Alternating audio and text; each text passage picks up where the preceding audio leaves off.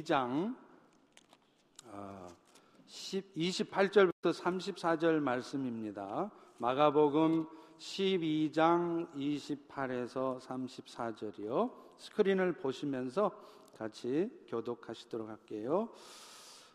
서기관 중 한 사람이 그들이 변론하는 것을 듣고 예수께서 잘 대답하신 줄을 알고 나와 묻되 모든 계명 중에 첫째가 무엇이니까 예수께서 대답하시되 첫째는 이것이니 이스라엘아 들으라. 주 곧 우리 하나님은 유일한 주시라. 너의 마음을 다하고 목숨 다하고 뜻 다하고 힘을 다하여 주 너의 하나님을 사랑하라 하신 것이요. 둘째는 이것이니 너의 이웃을 너의 자신과 같이 사랑하라 하신 것이라. 이보다 더 큰 계명이 없느니라 서기관이 이르되 선생님이여 올소이다. 하나님은 한 분이시오. 그 외에 다른 이가 없다 하신 말씀이 참이니이다. 또 마음 다하고 지혜를 다하고 힘을 다하여 하나님을 사랑하는 것과 또 이웃을 자기 자신과 같이 사랑하는 것이 전체로 드리는 모든 번제물과 기타 제물보다 나으니이다. 다 같이 예수께서 그가 지혜 있게 대답하심을 보시고 이르시되 내가 하나님 나라에서 멀지 않도다 하시니 그 후에 감히 묻는 자가 없더라. 아멘. 오늘 설교의 제목은 눈에 보이는 형제를 사랑하는 것이 하나님을 사랑하는 것입니다. 라는 제목으로 어, 은혜를 나누겠습니다. 미국 질병통제센터에서 2017년 발표한 통계를 보면 자살이 미국인 사망 원인 중에 열 번째였습니다. 아니, 이렇게 잘 사는 나라에서 무슨 자살할 일이 있을까 싶은데 이 통계를 10대에서 30대까지 국한시켜서 보면 더 심각합니다. 그 연령대 자살이 사망 원인 2위이기 때문입니다. 그런데 더 놀라운 것이 있습니다. 타인에 의해서 피살된 사망자 수가 자살로 인한 사망자 수의 거의 절반에 이르고 있다는 것입니다. 이것은 뭘 의미할까요? 사람들 마음에 점점 사랑이 없어져 간다는 것입니다. 다른 사람을 굳이 사랑하고 싶지도 않고 심지어는 자기 자신조차도 사랑하지 않습니다. 사실 성경에서도 주님이 다시 오실 때가 가까워지면 나타날 징조를 쓰고 있는데 그 중에 하나가 사람들 마음 속에 사랑이 식어져 간다는 거예요. 마태복음 24장 10절부터 12절에도 그렇게 했습니다. 그때 많은 사람이 실족하게 되어서 서로 미워할 것이고 많은 사람의 마음에 사랑이 식어질 것이다. 여기서 실족하게 된다는 말씀이 영어 성경에 보면요. 이렇게 돼 있어요. Turn away from the faith. 그러니까 이게 무슨 말입니까?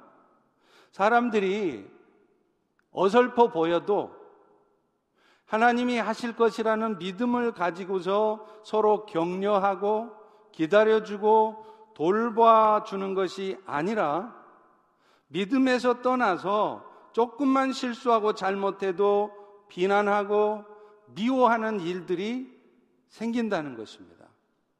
그러니 오늘날도 미국도 한국도 자살이 사망 원인 1, 2위를 다투고 살인 사건도 총격 사건도 점점 많아지는 것입니다.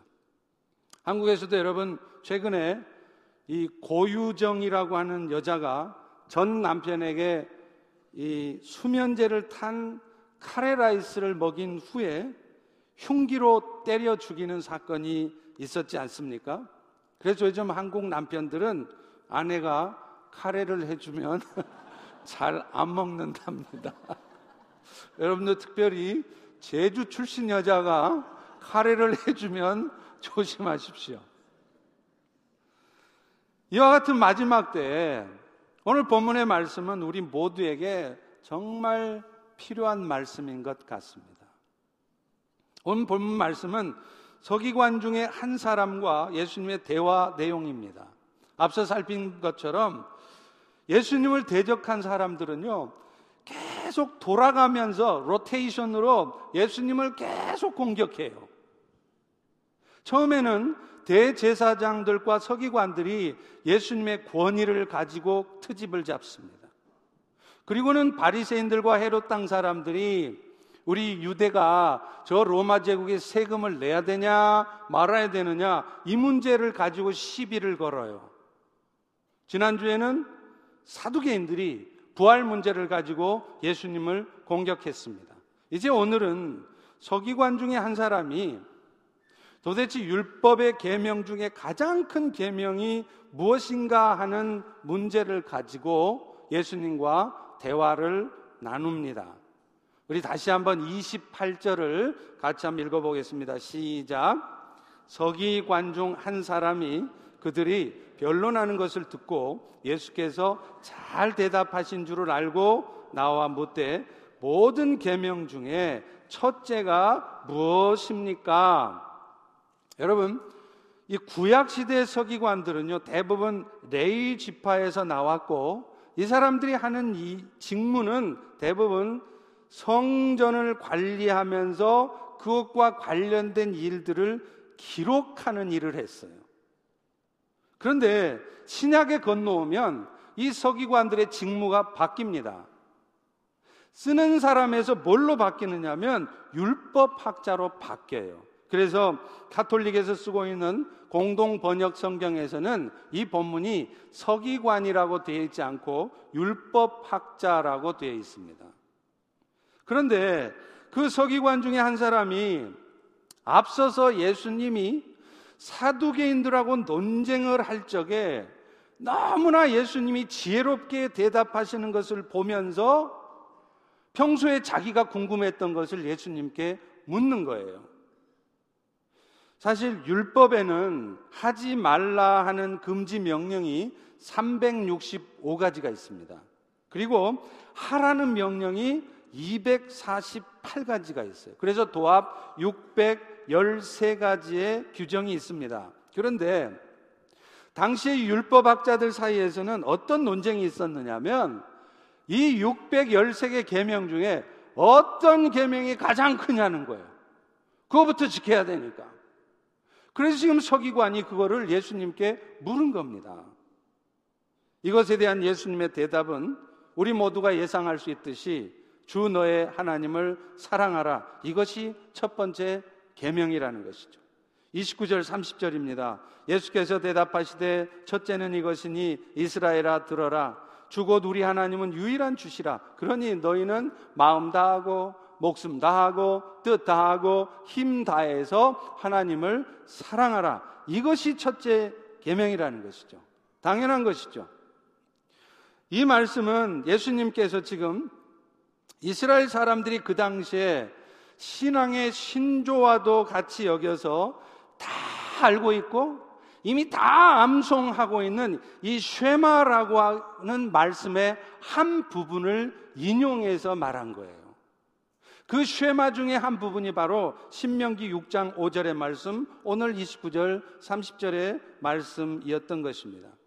그런데 이 말씀에 보면 사랑하라라는 단어가 나오잖아요. 근데 이 사랑하라는 단어가 헬라어로 하면 아가페세이스라는 단어입니다.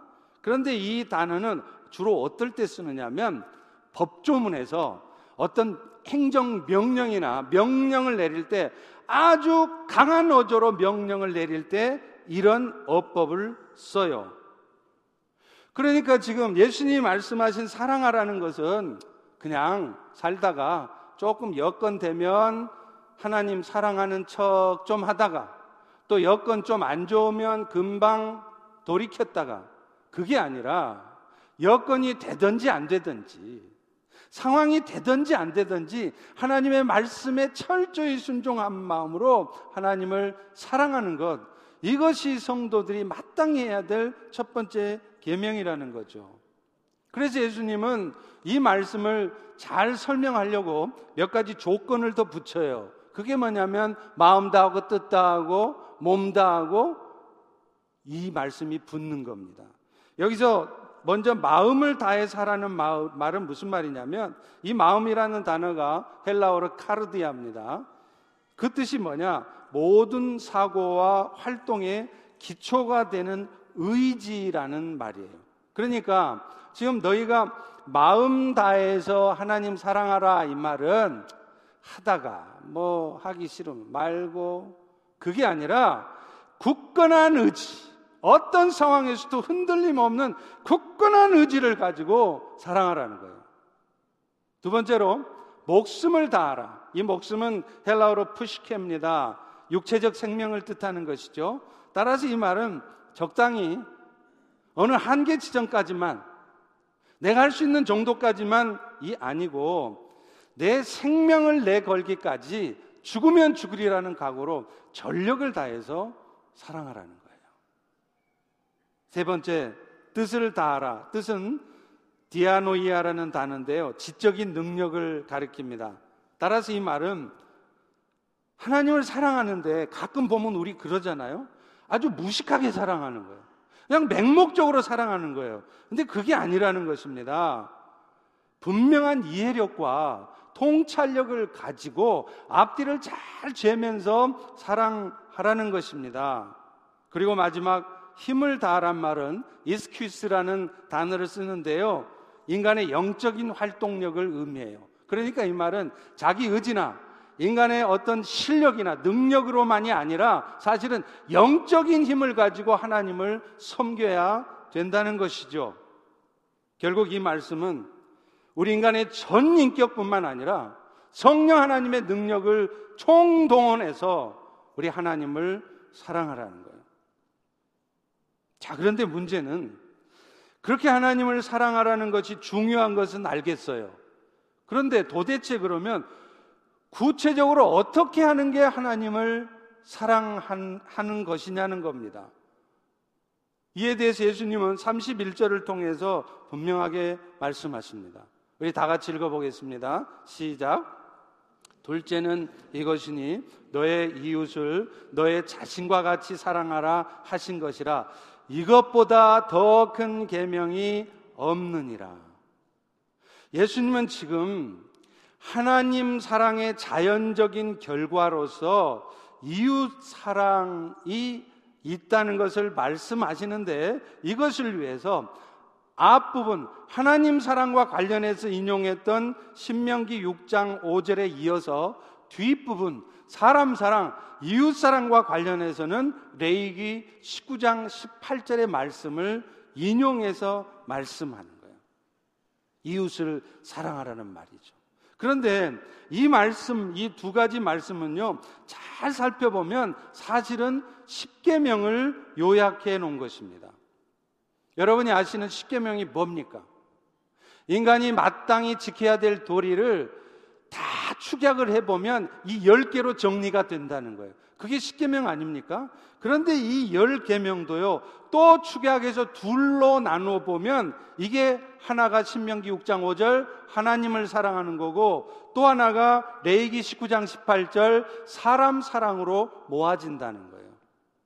10계명 중에 제1계명부터 4계명까지는 하나님과 인간의 수직적 관계를 바로 하기 위해서 만들어진 대신계명, 하나님을 향한 계명입니다. 그리고 뒤에 나오는 여섯 계명, 부모를 공경하라부터 나오는 이 계명은 그 하나님을 사랑하는 마음을 가졌을 때 우리가 구체적으로 어떻게 그것을 표현하는가 말해주는 건데 그것이 이웃사랑, 사람 사랑하는 것으로 나타나야 된다라고 여섯 가지를 얘기하는 것입니다.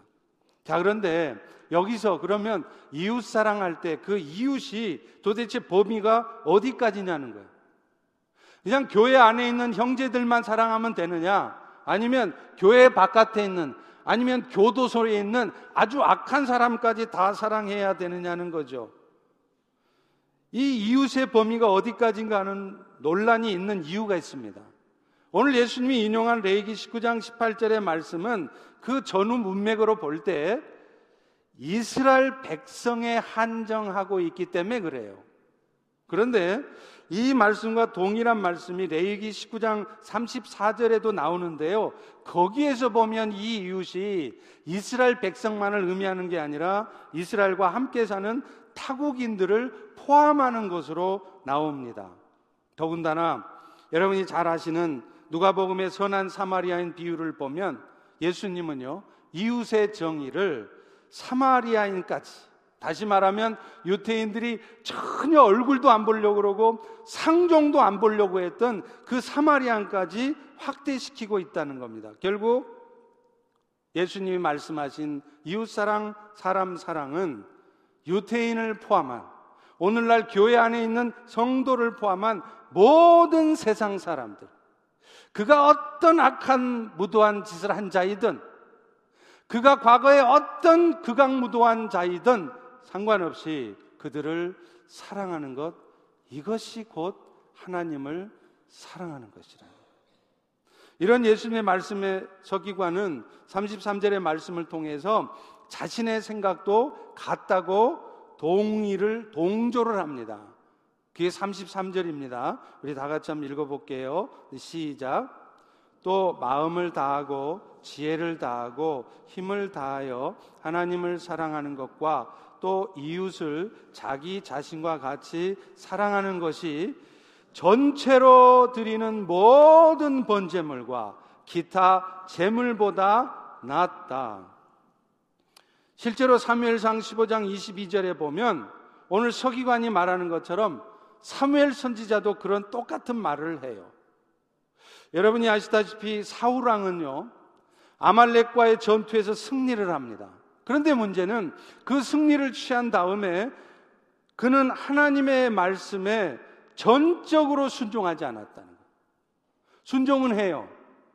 어느 정도 말씀을 듣는 척 해요.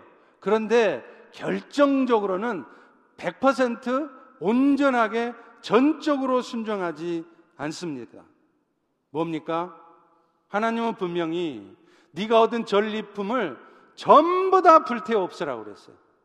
그건 악한 것들이니까 전부 다 없애라. 그런데 사우랑은 그 중에 양과 소 중에 좋은 것은 남기고 가치 없고 하찮은 것. 다시 말하면 있으나 없으나 그것은 줘도 되고 안 줘도 되는 그런 것만 드렸다는 거예요.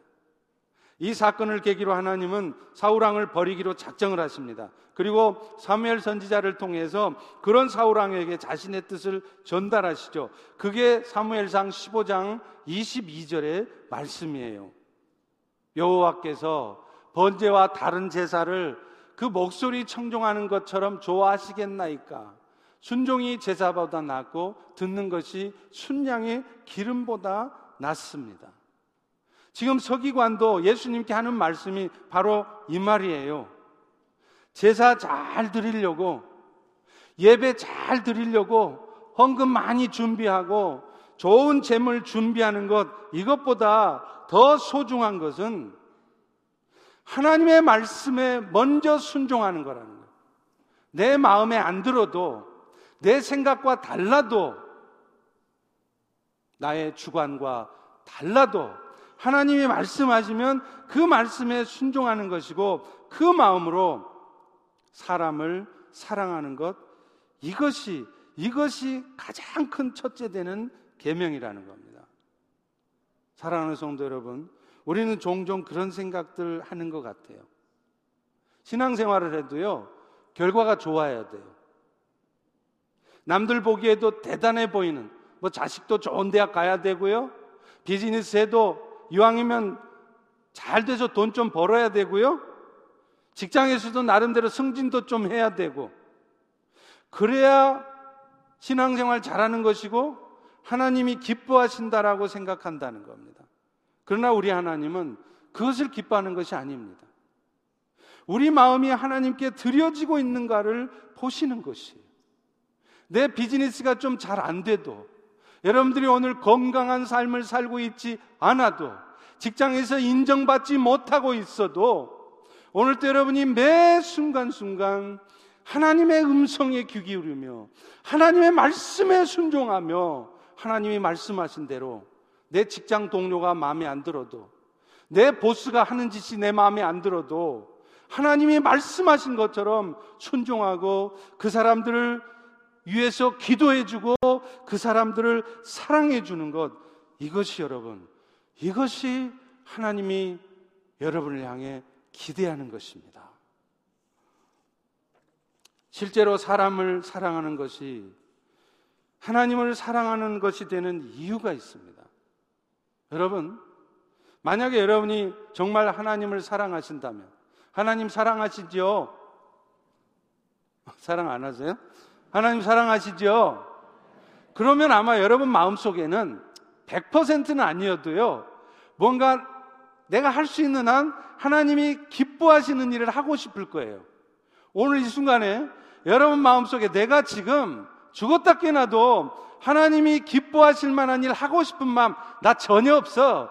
그런 마음이 있는 분이라면 미안하지만 그런 분은 구원 못 받은 분입니다.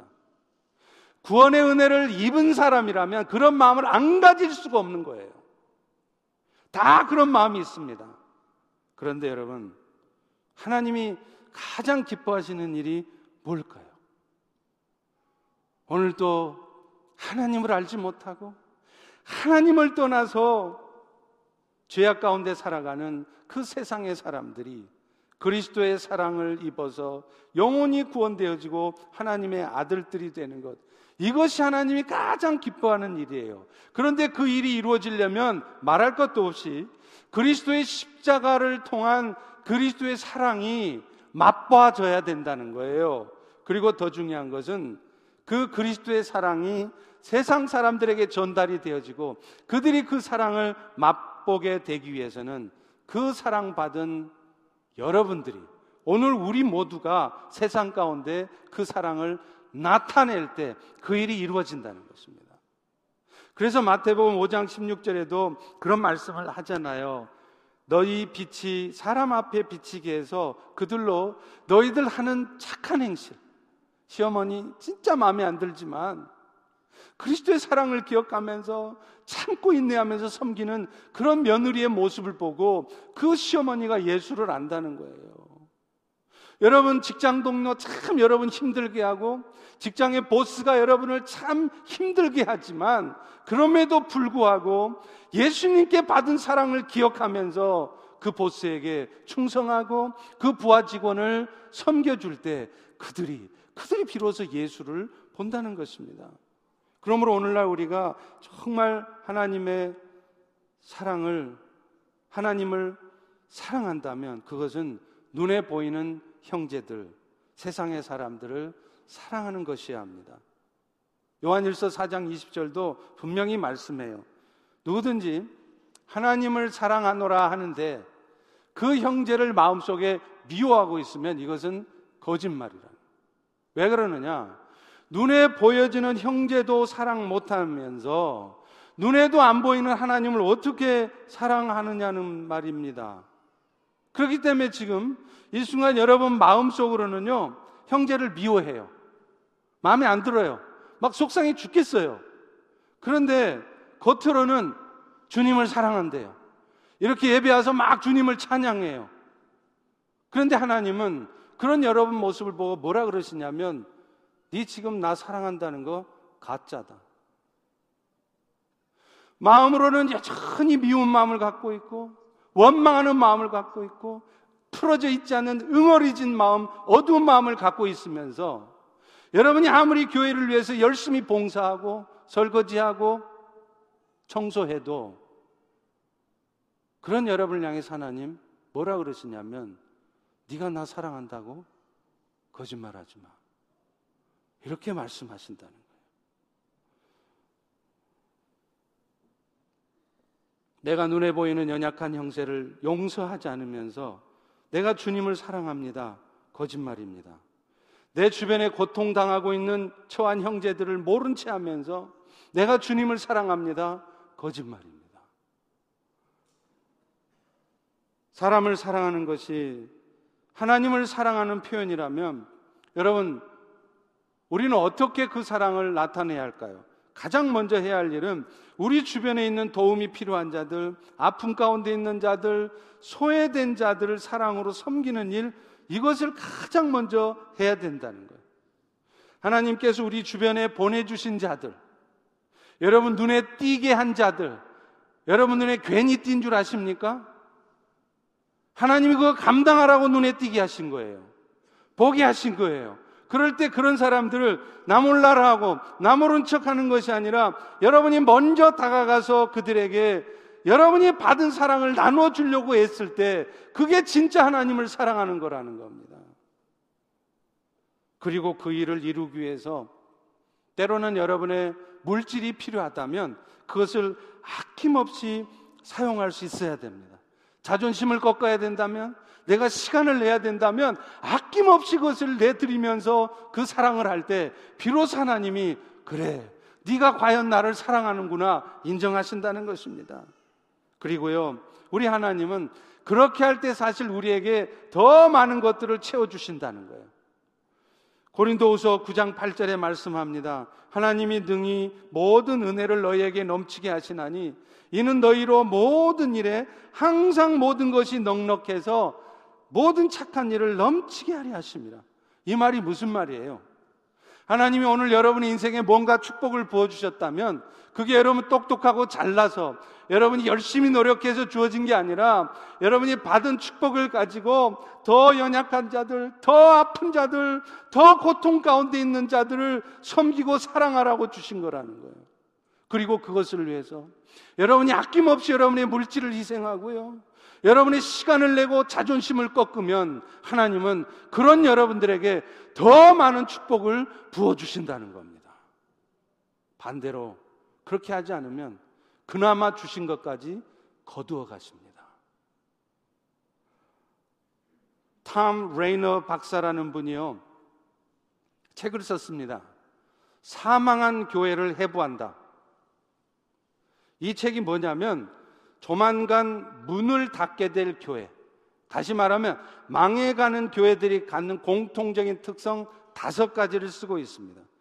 그런데 그가 말한 망할 교회 첫 번째 모습이요.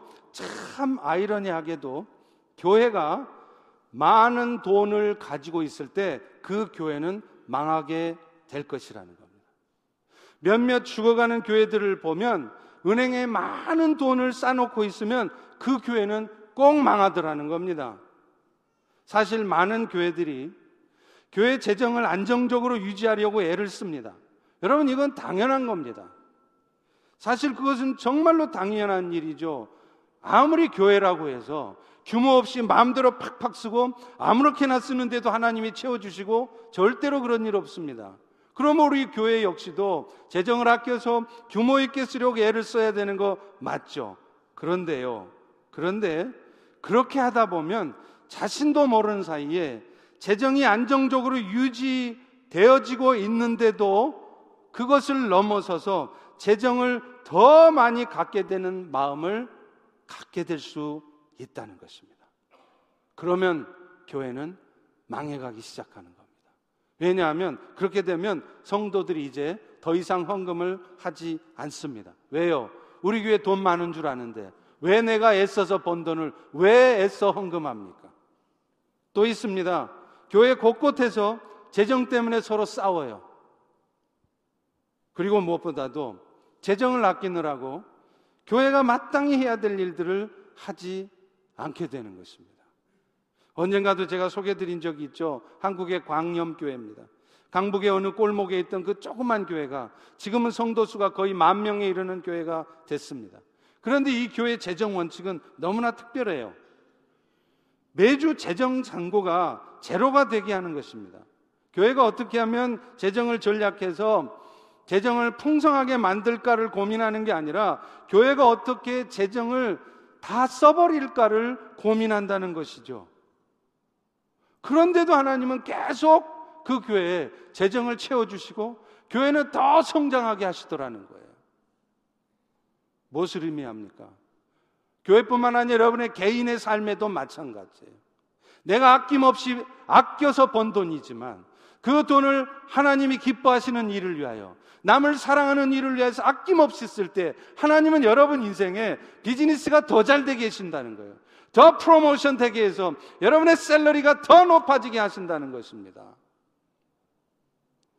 그렇다면 우리는 그 재정을 어떻게 써야 할까요? 어디에 써야 될까요? 말할 것도 없이 교회가 있는 지역 사회를 섬겨야 되는 것입니다. 이것과 관련해서 앞서 말한 이 레이너 박사가 말한 망한 교회 특징 중에 두 번째 역시 흥미롭습니다. 두 번째가 뭐냐면 어떤 교회가 망하느냐면 교회가 선교를 많이 하고 있을 때 교회가 망할 수 있다는 겁니다. 이 말씀은 조금 조심스러울 것 같습니다. 이 레이너 박사가 이 말을 한 이유는 뭐냐면 교회가 선교를 한다고 하면서 정작 그 교회가 세워져 있는 지역 사회를 섬기는 일을 소홀히 하는 것을 경계하는 거예요. 여러분 말할 것도 없이 선교를 많이 하는 것 당연히 교회가 해야 될 일이고 그런 교회가 건강한 교회고 그런 교회가 성장하는 것은 당연한 것입니다. 그런데 문제는요. 선교를 많이 한다는 교회 중에 어떤 교회들은 우리 교회는 선교사를 많이 파송하고 있고 선교에 열심인 교회입니다 하면서 교회가 있는 지역 사회에는 정작 아무런 연관도 갖지 않으려고 해요. 그래서 지역사회를 섬기는 일을 소홀히 한다는 것입니다. 레이너 박사가 말, 하는 말은 바로 이거예요. 그런 교회는 선교를 아무리 많이 해도 점점 망하게 돼 있다는 것이죠. 왜요? 결국 교회가 존립하고 성장하게 되는 것도 지역에 있는 성도들이 모여져야 되는 거 아닙니까?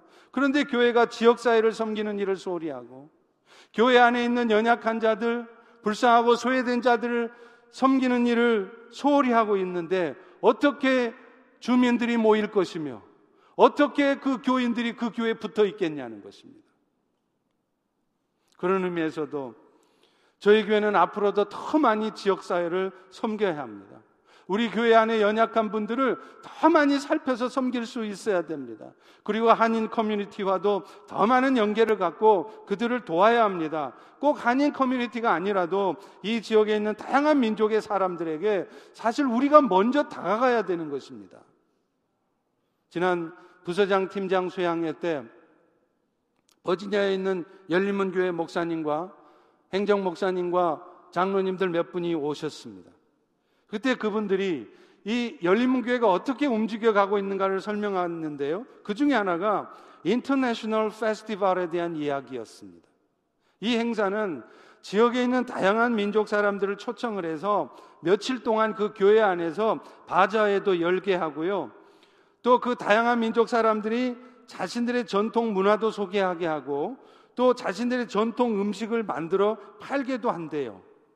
그런데 이 페스티벌에 작년에만 무려 4,500명의 다양한 민족 사람들이 다녀갔다는 것입니다.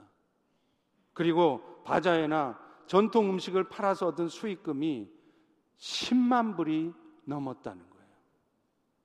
수십 개 나라 민족 사람들이 다 와서 함께 은혜를 나누고 사랑을 나누는 이 행사를 통해서 그리스도의 사랑이 아직도 하나님을 알지 못하는 그들에게 전해지는 것은 물론이고 당연히 그 일 자체가 그 지역 사회, 그 교회를 홍보하는 것이 되었다는 것이죠. 저희 교회도 감사하게 작년부터 인터내셔널 월십 페스티벌을 하고 있습니다.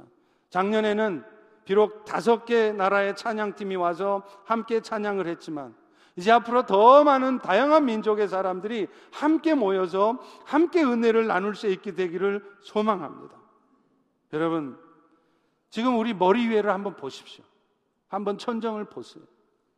여러분이 수많은 나라의 사람들이 어쩌면 이미 우리 주변에 와 있는지도 모릅니다.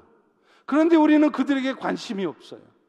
우리 주변에 어떤 민족의 사람들이 있는지, 그들은 어떤 삶의 상황 가운데 있는지 모르는 거예요. 심지어는 그 사람들이 우리 교회에 와서 우리도 이 교회 공동체 안에서 예배를 드리고 싶다고 해도 우리는 장소가 없습니다. 공간이 부족합니다. 그들을 받아들일 수 없는 거예요. 여러분, 우리는 이런 일들을 통해서 하나님께서 우리 주변에 보내주신 그 다양한 민족의 사람들에게 그리스도의 사랑을 전하도록 더 많이 다가가야 됩니다. 이것이 바로 복음을 전하는 것이고 그것이 바로 하나님을 사랑하는 것이기 때문입니다. 작년 말에 저희 교회 바로 옆에 있는 Covenant Village에서 크리스마스 축제를 했잖아요. 저곳에 지금 90 unit에 이르는 분들이 살고 있습니다. 그런데 우리 교회가 부끄럽게도 가장 가까이 있는 그분들에게조차도 우리가 섬김을 다하고 있지 않았다는 사실을 깨달았습니다. 그분들에게 가서 식사 대접도 해드리고요.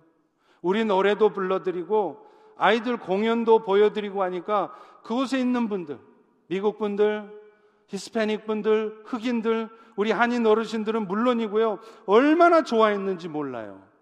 그런데 그 행사가 끝나고 나서 어떤 미국 할아버지 한 분이 전해주는 말이 너무나 가슴 아팠습니다. 자신은 오랫동안 이곳에 살아왔는데 우리 교회 안에 영어 예배가 있다는 사실을 모르고 있었다는 거예요.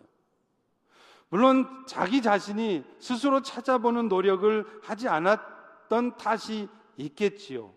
그러나 그것은 그동안 우리가 얼마나 그분들에게 우리 교회 바로 옆에 있는 Covenant Village조차도 우리가 얼마나 관심을 많이 가지지 않았는지를 우리에게 보여주는 것이라고 저는 생각합니다. 사랑하는 성도 여러분, 만약 우리가 하나님을 사랑하는 마음으로 사람을 사랑해야 한다면 우리 주변에 소외되고 연약한 자들에게 우리의 물질을 가지고 우리의 시간을 내어서 애써서 힘을 다해 다가가야 하는 것입니다. 여건과 환경을 탓하면서 물러나 앉고 주저앉아만 있고 때만 기다리는 것이 아니라 우리가 더 적극적으로 다가가야 하는 것이죠. 그런데 우리가 그렇게 사람을 사랑하고 섬기면서 기억해야 될 것은 또 한 가지가 있습니다. 그것은 우리가 사랑하고 섬겨야 될 사람들은 우리의 사랑을 받을 자격이 없는 사람까지를 포함한다는 것입니다. 오늘 우리가 하나님께 받은 사랑이 어떤 사랑이었습니까? 우리를 향한 하나님의 사랑을 가장 잘 표현한 게 로마서 5장 8절이잖아요. 우리가 아직 죄인 되었을 때 그리스도께서 우리를 위해서 죽으셔서 하나님께서 우리에 대한 사랑을 보여주셨대요. 하나님이 여러분을 사랑하실 때는 여러분이 하나님 앞에 이쁜 짓 하고 있고 사랑받을 자격을 잘 갖추고 착한 짓 하고 있어서가 아니라 여러분이 여전히 하나님을 대적하고 하나님을 떠나 있고 왼수짓 할 때 하나님이 먼저 예수를 통해서 여러분을 사랑하셨다는 것입니다. 그것도 뭘 희생하면서요? 자신의 가장 소중한 아들의 생명까지 희생해 가면서 우리를 사랑하셨다는 것입니다. 그런데 오늘 우리는 어떻습니까? 내가 좀 자존심만 상해도요. 내가 애써 번 물질이 조금만 손해 볼 것 같아도 내가 이것을 어떻게 해서 벌었는데 이걸 가지고 내가 저 사람을 섬긴다고 그것도 맨날 나를 힘들게 하고 나를 어렵게 만들고 악한 저 사람을 위해서 내가 애써 번 이것을 가지고 섬긴다고 나 못해. 여러분 혹시 그렇게 하고 있지 않습니까? 물론 사랑의 방법이라고 하는 것이 항상 잘못해도 넘어가지고 덮어주고 하는 것은 아닙니다. 성령께서도 우리가 죄악 가운데 있으면은요, 말할 수 없는 탄식으로 우리 가운데 탄식하면서 중보하세요. 그런데 성령님은 여러분이 죄 가운데 있을 때 계속 탄식만 하고 기다리지 않습니다. 계속 단식하고 중보해도 여러분이 계속 어둠에 빠져 있고 계속 죄 짓고 빛으로 나오지 않잖아요. 그러면 어느 순간 성령님은 징계 칼을 드세요.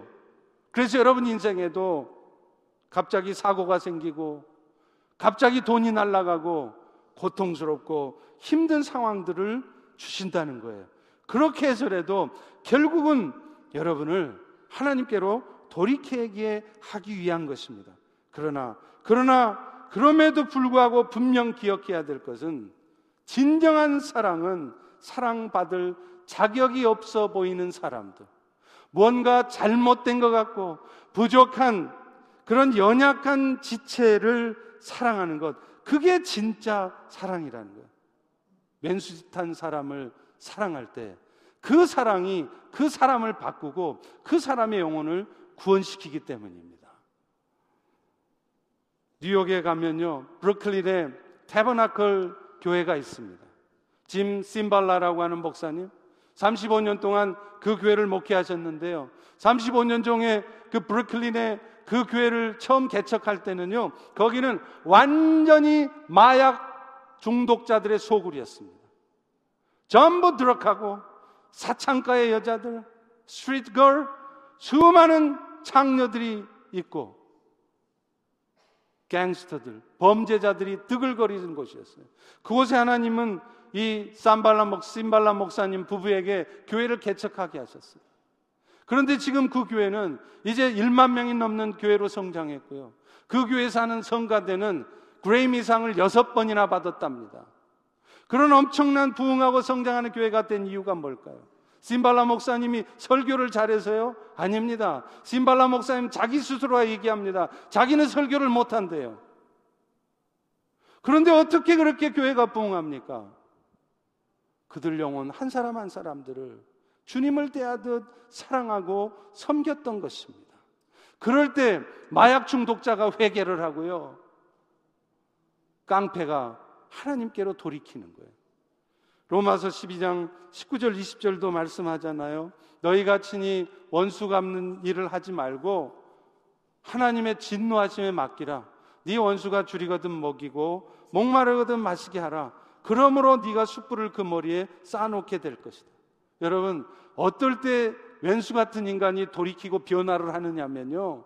우리가 똑바른 말 해주고 바른 말해서 가르쳐 줄 때 돌아서는 것이 아니라 어떨 때는 그리스도의 사랑으로 품어주고 기다려줄 때 그 사랑이 그 사람들을 변화시키고 그 왼수 같은 인간들을 회개시킨다는 것입니다.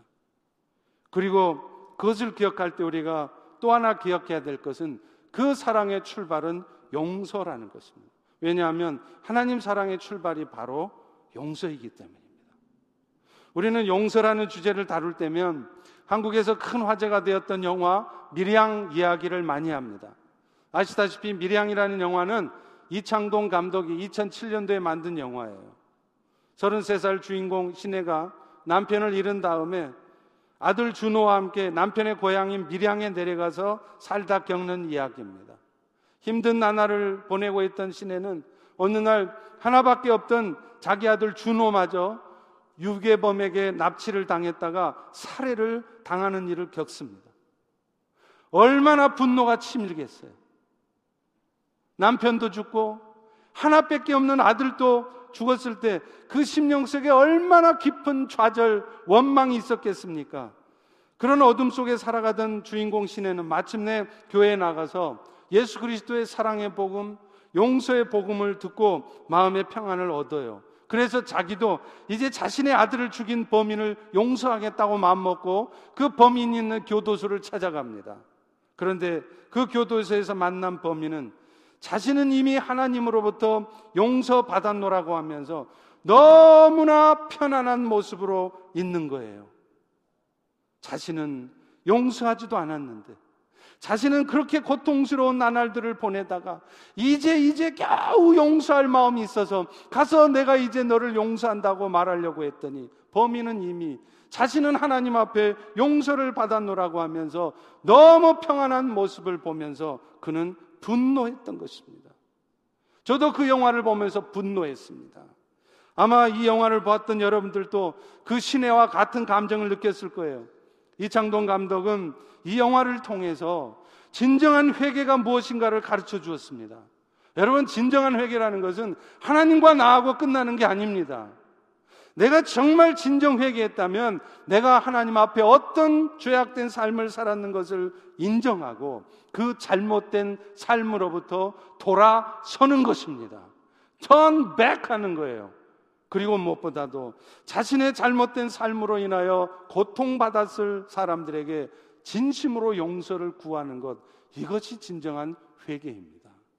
그런데요, 여기서 우리는 한 가지 더 생각해야 할 게 있습니다. 그렇다면 그렇게 파렴치하고 진정한 회개를 하지 않는 범인은 용서를 안 해도 되는가입니다. 이 영화를 만들었던 이창동 감독이 그리스도인인지 아닌지 저는 잘 모르겠습니다. 그러나 적어도 그는 이 영화를 어떤 신학적인 주제를 다루려고 만든 것 같지는 않습니다.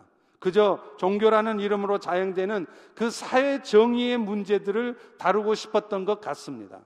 그런데 제가 만약에 이창동 감독이었다면 저는 이 영화를 그렇게 마무리 짓지 않았을 것 같습니다. 진정한 용서란 하나님께 받은 사랑을 기억하면서 아직 그가 진정한 회개를 하지 않았을지라도 그런 사람까지도 용서하는 것 이것이 진정한 용서라는 것을 보여주었을 것 같습니다. 여러분, 형제가 자신에게 죄를 범하면 몇 번이나 용서해 줘야 하느냐고 묻는 베드로에게 예수님은 이렇게 대답하십니다. 마태복음 18장 22절이죠. 내가 너한테 말하는데 일곱 번 아니라 일곱 번을 일흔 번까지라도 해라. 77에 49, 490번만 용서하고 491번째는 안 돼! 그걸 말하는 겁니까? 아닙니다. 성경에서 치른 완전수입니다. 그가 회개를 했든지 하지 않았든지 상관없이 그가 회개를 하고 안 하고는 하나님께서 그와 관계 속에서 하실 문제이고 오늘 나는 그가 어떤 모습을 보이든 상관없이 끝까지 용서하라는 말씀입니다. 여러분, 용서라는 것은 용서받아야 할 사람과 나와의 관계 문제가 아닙니다. 사실은 하나님과 나와의 관계 문제예요. 다시 말하면 내가 지금 누군가를 용서하지 않고 있으면요. 여러분의 마음속에 여전히 미워하고 어두운 마음을 갖고 있으면 그것은 엄밀히 말하면 여러분은 지금 죄를 짓고 있는 것입니다. 왜 그렇습니까? 성경에서 하지 말라 하는 것을 하는 것도 죄지만요. 하라 하는 것을 안 하고 있는 것도 죄예요. 성경은 하나님을 사랑하는 마음으로 너희가 이웃을 사랑하라 하는데 말은 안 하지만 그런 심지어는 행동은 안 하지만 마음속으로는 계속 미워하는 거예요. 원망하고 있는 거예요. 뭐 졌다 인간이 있어. 그러면 여러분은 교회 나와서 열심히 봉사하면서 청소 열심히 하면서 계속 열심히 죄 짓고 있는 겁니다. 우리가 용서해야 되는 이유는 하나님과 우리 사이의 관계의 회복을 의미하는 것이에요. 그래서 예수님은 이 말씀을 하신 다음에 1만 달란트 비유를 하지 않습니까? 여러분 1만 달란트가 얼마입니까? 노동자들의 20만 년의 품삯이에요. 기억해 보세요. 20만 년 동안의 여러분의 셀러리란 말이에요. 그렇다면 1만 달란트가 얼마나 엄청난 돈입니까? 그런데 이것을 탕감받았어요. 그것은 오늘날 죄인인 우리들이 하나님 앞에 진 빚을 탕감받은 것을 상징하는 것입니다. 우리의 죄는 1만 달란트를 탕감받은 것처럼 우리 모두는 얼마나 엄청난 빚을 예수 그리스도로부터 지고 있는지 몰라요. 그런데 우리는 그 1만 달란트 비유에 나오는 종처럼 용서받고 나가서 팩대나리 3개월치 월급 비단 갚았다고 멱살을 잡고 흔든다는 것이죠. 그래서 예수님은 마태복음 18장 35절에 이 비유 마지막에 이렇게 말씀합니다. 너희가 각각 마음으로부터 형제를 용서하지 않으면 나의 하늘 아버지께서도 너희에게 이와 같이 하실 것이라. 우리는 그리스도로 말미암아 이미 죄 용서함 받아서 천국은 가실 겁니다. 그러나 여러분들이 이 땅에 살면서 여러분의 마음속에 여전히 용서하지 않는 마음, 어두운 마음, 죄악된 마음을 가지고 살아가면 여러분의 인생에 하나님의 긍휼의 은혜가 임하지를 않는다는 거예요. 천국은 가지만 이 땅에 사는 동안에도 계속해서 여러분의 인생은 어둠 속에서 풀리지 않은 삶 속에서 방황하게 돼 있다는 거예요. 왜요? 하나님이 하라고 하시는 사랑하는 계명을 지키지 않고 있기 때문입니다. 사랑하는 성도 여러분, 그 일이 쉽습니까? 쉽지 않습니다. 스트럭을 해야 되는 문제예요. 그래서 오늘 또 하나님 우리에게 성령을 보내주셨습니다. 그러면 오늘 또 우리는 그 성령의 도우심을 간절히 구하면서 하나님 내 마음을 다스려 주셔서 내 마음속에 이 어둠을 가져가 주세요. 이 더러운 마음을 가져가 주시고 이 미워하는 마음을 가져가 주시고 사랑하지 못하는 연약한 나를 도와주셔서 내가 그리스도의 사랑을 나타내므로 하나님을 사랑한다는 것을 증거할 수 있도록 도와주세요. 그렇게 구하셔야 합니다. 그럴 때 하나님은 지금 이 순간 여러분 마음속에 해결되지 않는 숙제, 여러분 마음속에 용서할 수 없는 마음들, 여러분 마음속에 더러운 마음들, 절대 사랑할 수 없는 마음들, 그 마음들을 바꿔주실 것입니다. 이 은혜가 우리 모두에게 있기를 주의 이름으로 축원합니다. 오늘 이 시간